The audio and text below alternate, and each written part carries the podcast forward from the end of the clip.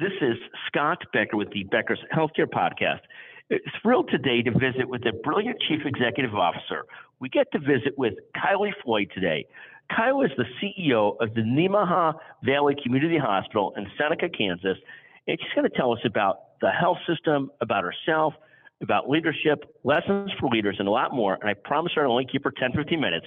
Uh, Kylie, can you take a moment and introduce yourself and, and tell us about the Nemaha Valley Community Hospital? Sure. Um, Kylie Floyd. I have been here. I'm entering my seventh year here, here at Nemaha.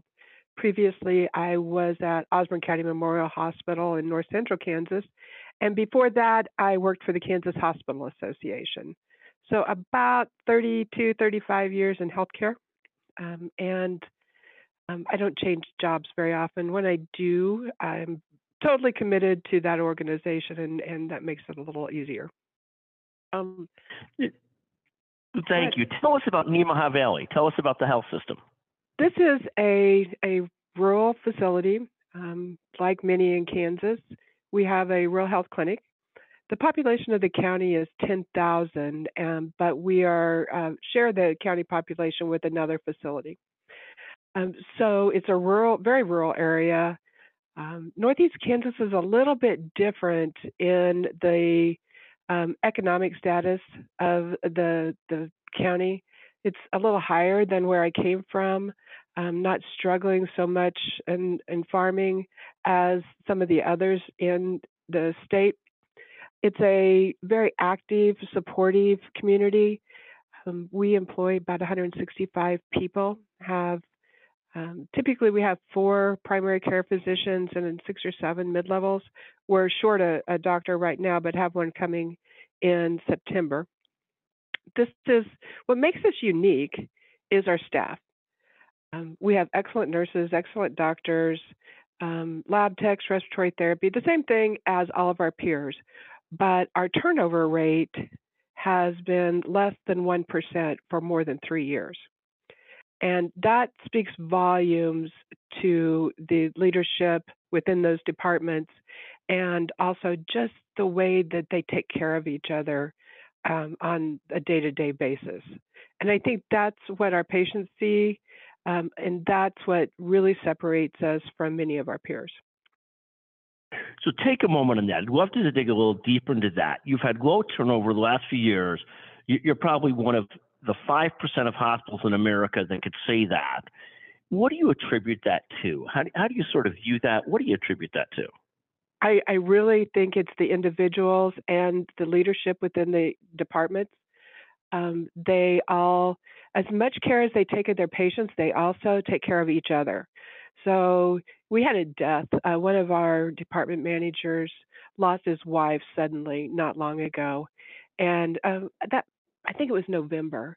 And they're still taking care of him and his family, doing meal trains, making sure that people get to appointments and making sure he's free enough to take care of his family. And it's not just that one or two week period, it goes on for months.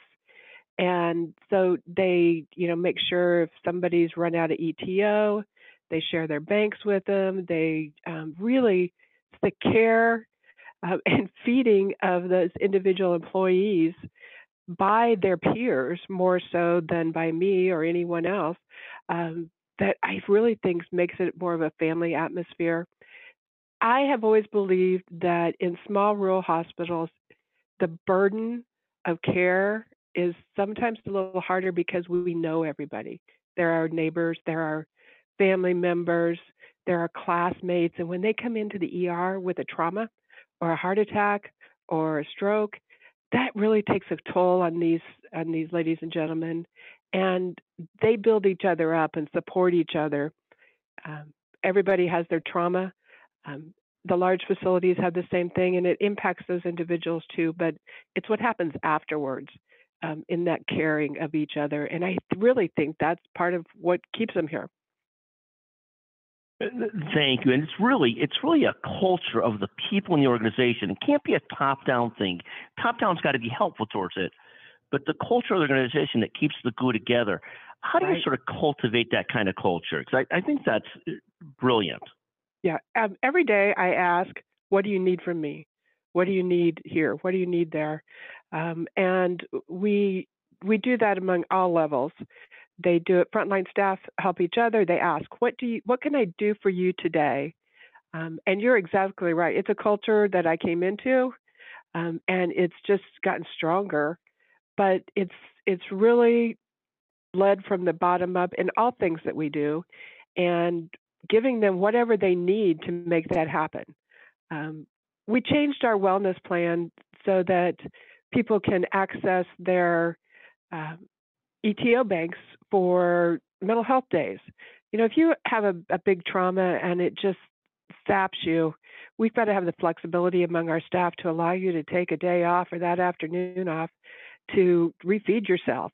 And they all work together with that. This has just been a long term tradition in this organization, and I'm very privileged to be part of it. Thank you very, very much. As you look at 2023, what are you most focused on and excited about, Kylie? Well, we're doing a big building expansion. We're going to double square footage of our organization. Uh, we're growing.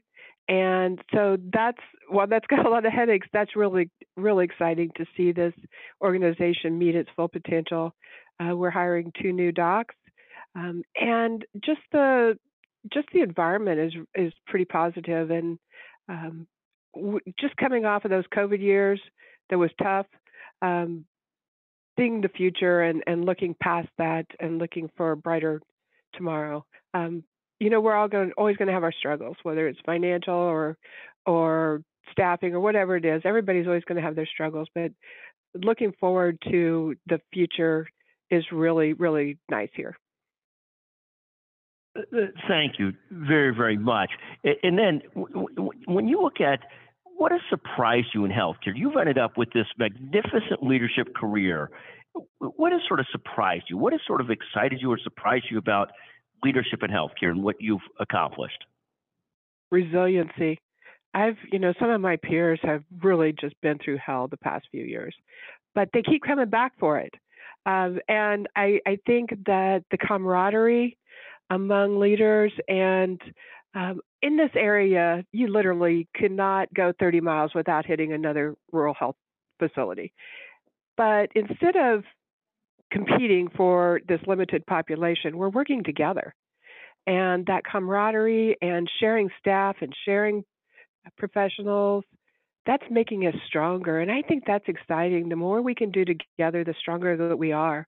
And that's very positive for me. And, and that helps me fight my battles because I know there's somebody down the road that I can look to that will give me advice um, and not try to sabotage me. You know, it's it's just a great area to to work in.